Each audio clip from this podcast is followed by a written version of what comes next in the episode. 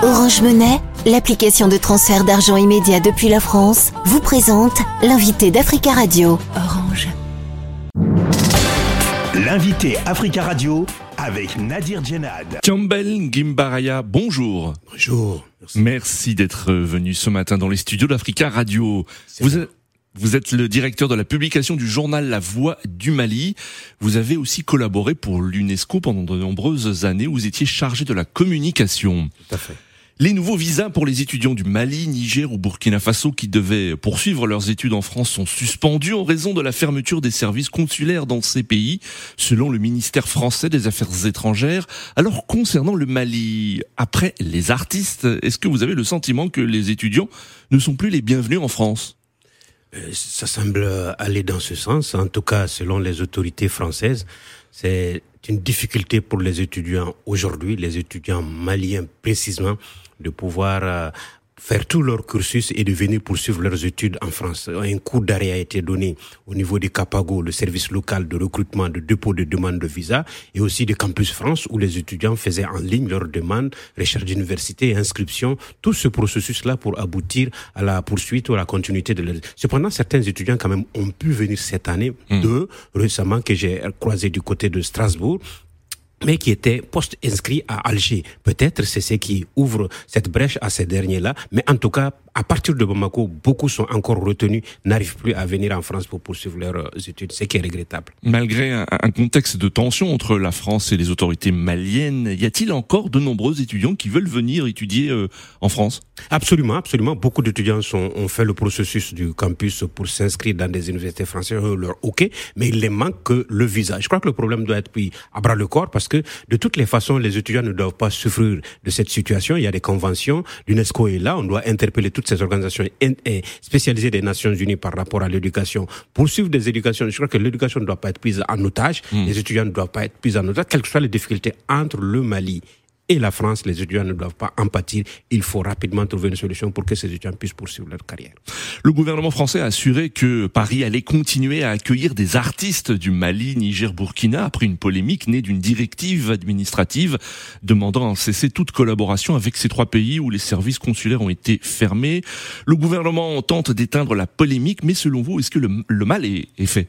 Il est déjà fait parce que l'art, la culture, l'échange, quelles que soient les difficultés, encore une fois de plus, entre deux pays, quelles que soient les difficultés politiques entre le Mali et la France, les artistes ne doivent pas en souffrir, ils doivent pas faire les frais. Parce que entre nos deux nations, entre nos deux peuples, même des artistes qui soutiennent par exemple le, le, régime actuel, je pense par exemple à Salif Keïta qui soutient euh, euh très vivement le, le, le euh, les, les, militaires au pouvoir. Euh, vous pensez que même ces artistes-là ne doivent pas être sanctionnés?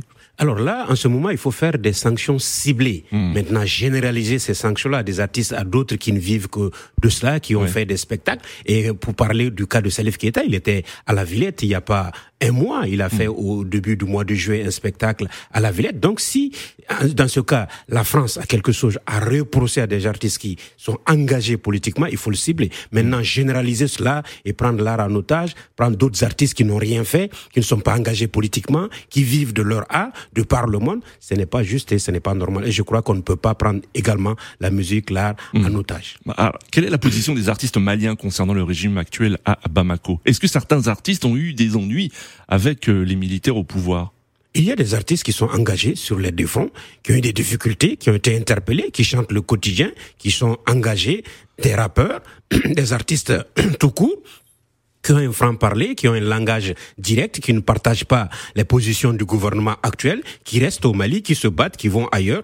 Et ça existe. Il y a des artistes comme ça, tout comme il y a des artistes qui vivent de leur art, qui sont loin de l'espace politique, de la situation politique, qui prêchent quand même la paix, la bonne parole, l'entente, euh, la solidarité entre les Mali. Il y a des artistes qui sont tout simplement engagés aussi derrière les autorités qui soutiennent leur pays. Et c'est normal. Le président de la transition malienne, Assimi Goïta, a annulé les festivités entourant l'anniversaire de l'indépendance du pays en raison de la situation sécuritaire. A-t-il eu raison de le faire selon vous? Je crois que c'est une décision sage, une bonne décision, parce que tout simplement, le 7 euh, euh, septembre dernier, il y a eu cette attaque horrible du bateau Tombouctou, une attaque lâche, barbare qu'il faut condamner, que la communauté internationale est restée muette d'ailleurs par rapport à cette attaque-là. C'est l'un des fleurons de la navigation, et le cordon ombilical entre le nord et le sud, qui a été attaqué comme ça, où il y a eu des dizaines de victimes. Il faut se penser devant leur mémoire. Il faut se penser également devant les victimes des camps de Bamba, qui a lieu le lendemain, de camp de Gao et, d'autres localités qui ont été bères également, qui ont été attaquées à la, à la suite Bourem, et, que j'en dise encore, qui ont été attaquées à la veille. Donc toutes ces victimes-là, il faut se penser, le président a décidé que les festivités du 22 septembre vont être mm. consacrées à une solidarité envers ces victimes-là. Et c'est de quoi de plus normal de se retrouver dans ces mêmes pays, d'être solidaire de ceux qui sont victimes de cette barbarie et de cet ordre. Alors plusieurs attaques revendiquées par des groupes djihadistes contre des positions de l'armée ont tué un certain nombre de soldats récemment, notamment à Bamba le 7 septembre, hein, vous l'évoquiez, et Gao le lendemain. Est-ce que le bilan de la lutte contre les groupes djihadistes est, est mitigé? S'agit-il d'un échec pour les autorités de la transition? Nous sommes dans une situation de guerre depuis 2012. Et là, on compte nos morts, des victimes.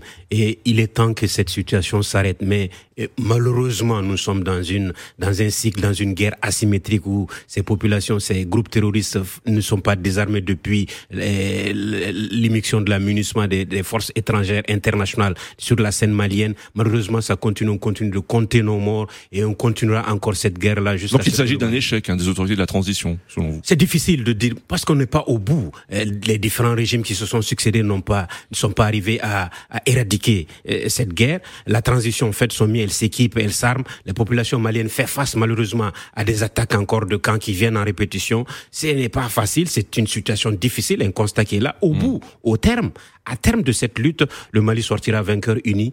Et, et, nous l'espérons. Et avec l'aide des amis de la communauté internationale, j'espère un jour ou un autre, on sortira de cette situation. Mais aujourd'hui, c'est difficile. Les régimes militaires du Mali, du Burkina Faso et du Niger ont signé samedi dernier une charte établissant une alliance défensive dans un contexte de tension entre la CDAO et le Niger. Craignez-vous qu'en cas d'intervention militaire au Niger, des soldats maliens soient envoyés au front?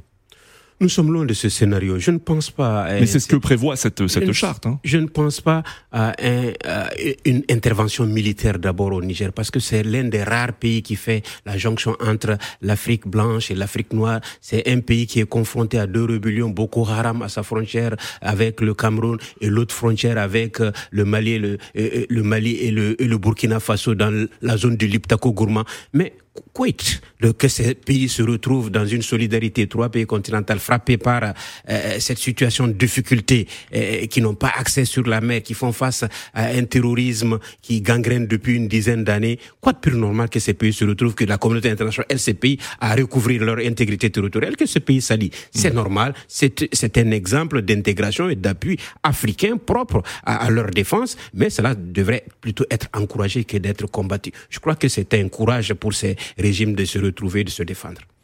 Tiambel Gimba Yara, merci beaucoup d'être venu sur Africa Radio ce matin. C'est moi qui vous remercie. Je rappelle que vous êtes directeur de la publication du journal du Mali et vous avez collaboré également pour l'UNESCO où vous étiez euh, chargé de la communication. La voix du Mali, merci beaucoup.